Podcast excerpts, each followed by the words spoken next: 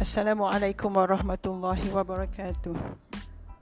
Salam sejahtera kepada semua dan alhamdulillah saya sihat hari ini. Um, lebih baik daripada semalam alhamdulillah. Maksudnya hari ini adalah hari yang baik dan bukan hari yang tidak baik.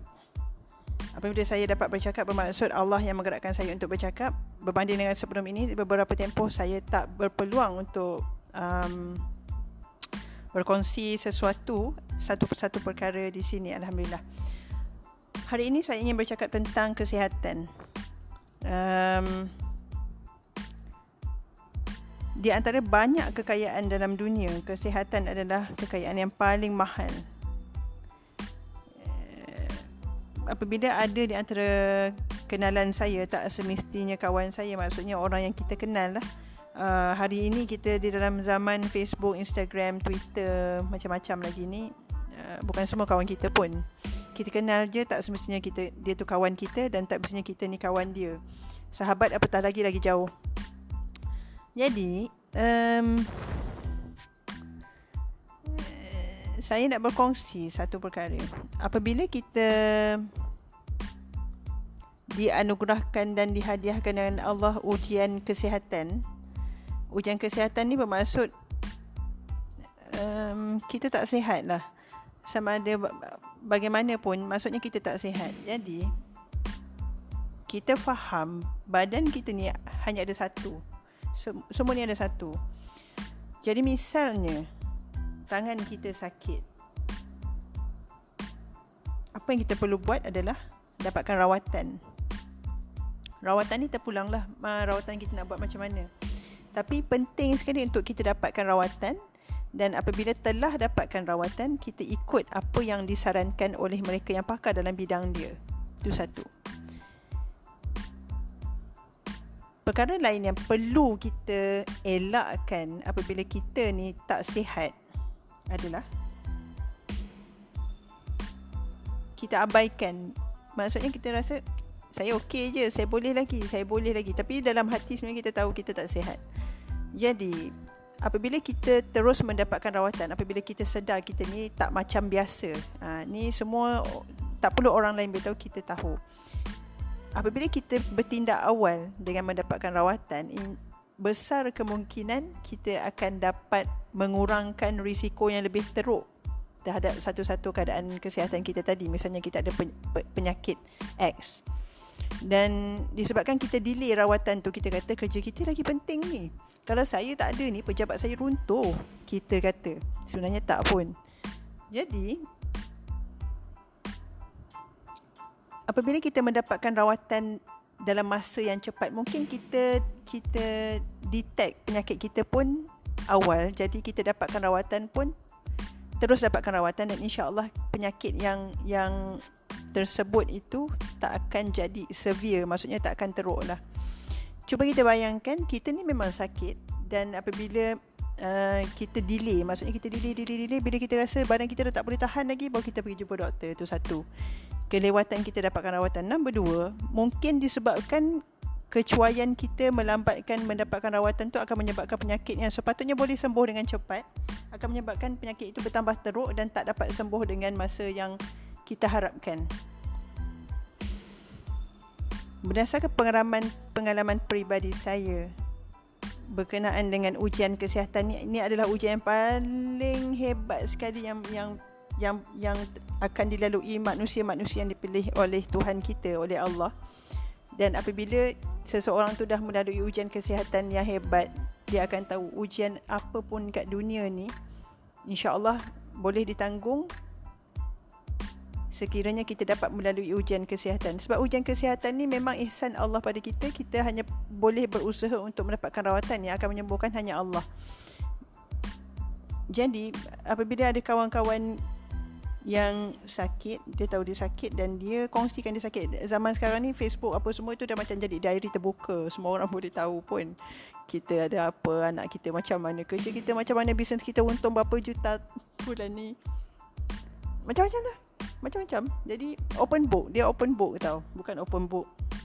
Dia macam diary yang terbuka yang sesiapa boleh access as long dia tu dalam circle kita dalam di kalangan kawan-kawan kita. Jadi um, point saya adalah Dapatkan rawatan. Andai anda tahu anda sakit. Andai anda tahu anda tu sakit. Jangan bagi alasan saya banyak lagi ni nak buat ni. Saya punya projek ni ada 1 2 3 4 5 6 7 8 10 100. Ini dah bulan 11, bulan 12 ada dah sebulan je lagi ni saya mesti all out ni. Lepas tu saya pergi dah dapatkan rawatan. Setiap satu minit yang anda tangguhkan untuk mendapatkan rawatan yang sepatutnya, anda merisikokan diri anda untuk mendapat kesan daripada penyakit tu lagi teruk. Bermaksud, kenapa anda menangguhkan untuk mendapatkan rawatan sedangkan anda boleh mencegah penyakit itu daripada menjadi lebih teruk? Tidakkah anda menganiaya diri sendiri? Tidakkah anda mensia-siakan kesihatan dan tubuh badan yang masih berfungsi dengan baik dan insya Allah boleh diselamatkan itu kerana anda kata kerja anda lebih penting daripada rawatan yang sepatutnya? Percayalah, melalui pengalaman peribadi saya apabila kita sakit, Na'udzubillah lah, saya doakan semua orang tak sakit dan tak melalui ujian kesihatan yang teruk itu adalah sehebat-hebat ujian dalam kehidupan manusia tapi itu juga adalah hadiah yang paling yang paling mahal yang Allah boleh bagi beri pada siapa saja yang dia nak. Okey. Fokus kita adalah dapatkan rawatan dan nombor dua adalah bila ada peluang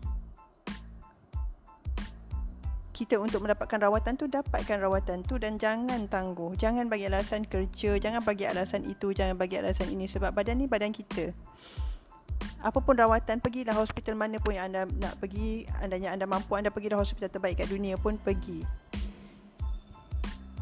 Janji anda tahu anda kena ingat tubuh badan kita ni hanya satu. Allah pinjamkan buat kita untuk kita jaga bila Allah bagi kita percuma dan Allah suruh kita jaga itu bermaksud memang serius. Bila kita sakit berdasarkan pengalaman saya yang saya cakap tadi kita sakit kawan-kawan yang terbaik sekalipun ter, terapat dengan kita insya-Allah mula-mula minggu pertama minggu kedua mereka akan ambil peduli. Tapi dah masuk bulan pertama masuk bulan kedua nak uzubillah lah tapi kalau jadi keadaan macam tu percayalah cakap saya yang akan bersama-sama dengan kita yang tetap akan sanggup bersama dengan kita yang akan menjaga kita adalah keluarga yang terdekat sahaja. Percaya cakap saya. Tak kisahlah sama ada pasangan kita, anak-anak kita, adik-beradik kita. Memang itu je orangnya. Kawan-kawan kita tak dapat komit untuk jaga kita. Kenapa nak jaga kita? Mereka bukan ahli keluarga kita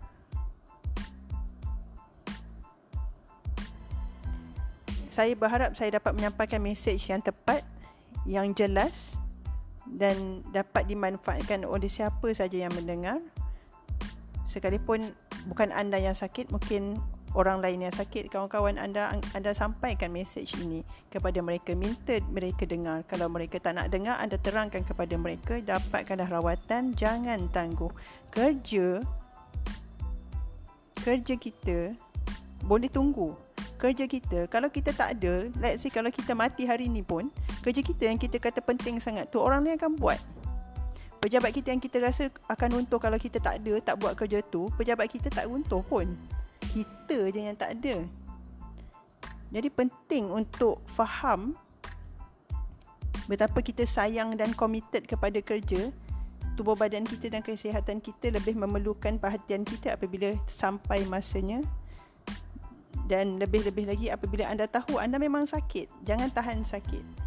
Jangan tahan sakit tu, dapatkan rawatan dan kerana boleh jadi dengan ujian kesihatan inilah Allah nak tunjukkan kepada kita banyak perkara yang kita miss dalam dalam dalam sepanjang hidup kita sebelum-sebelum ni.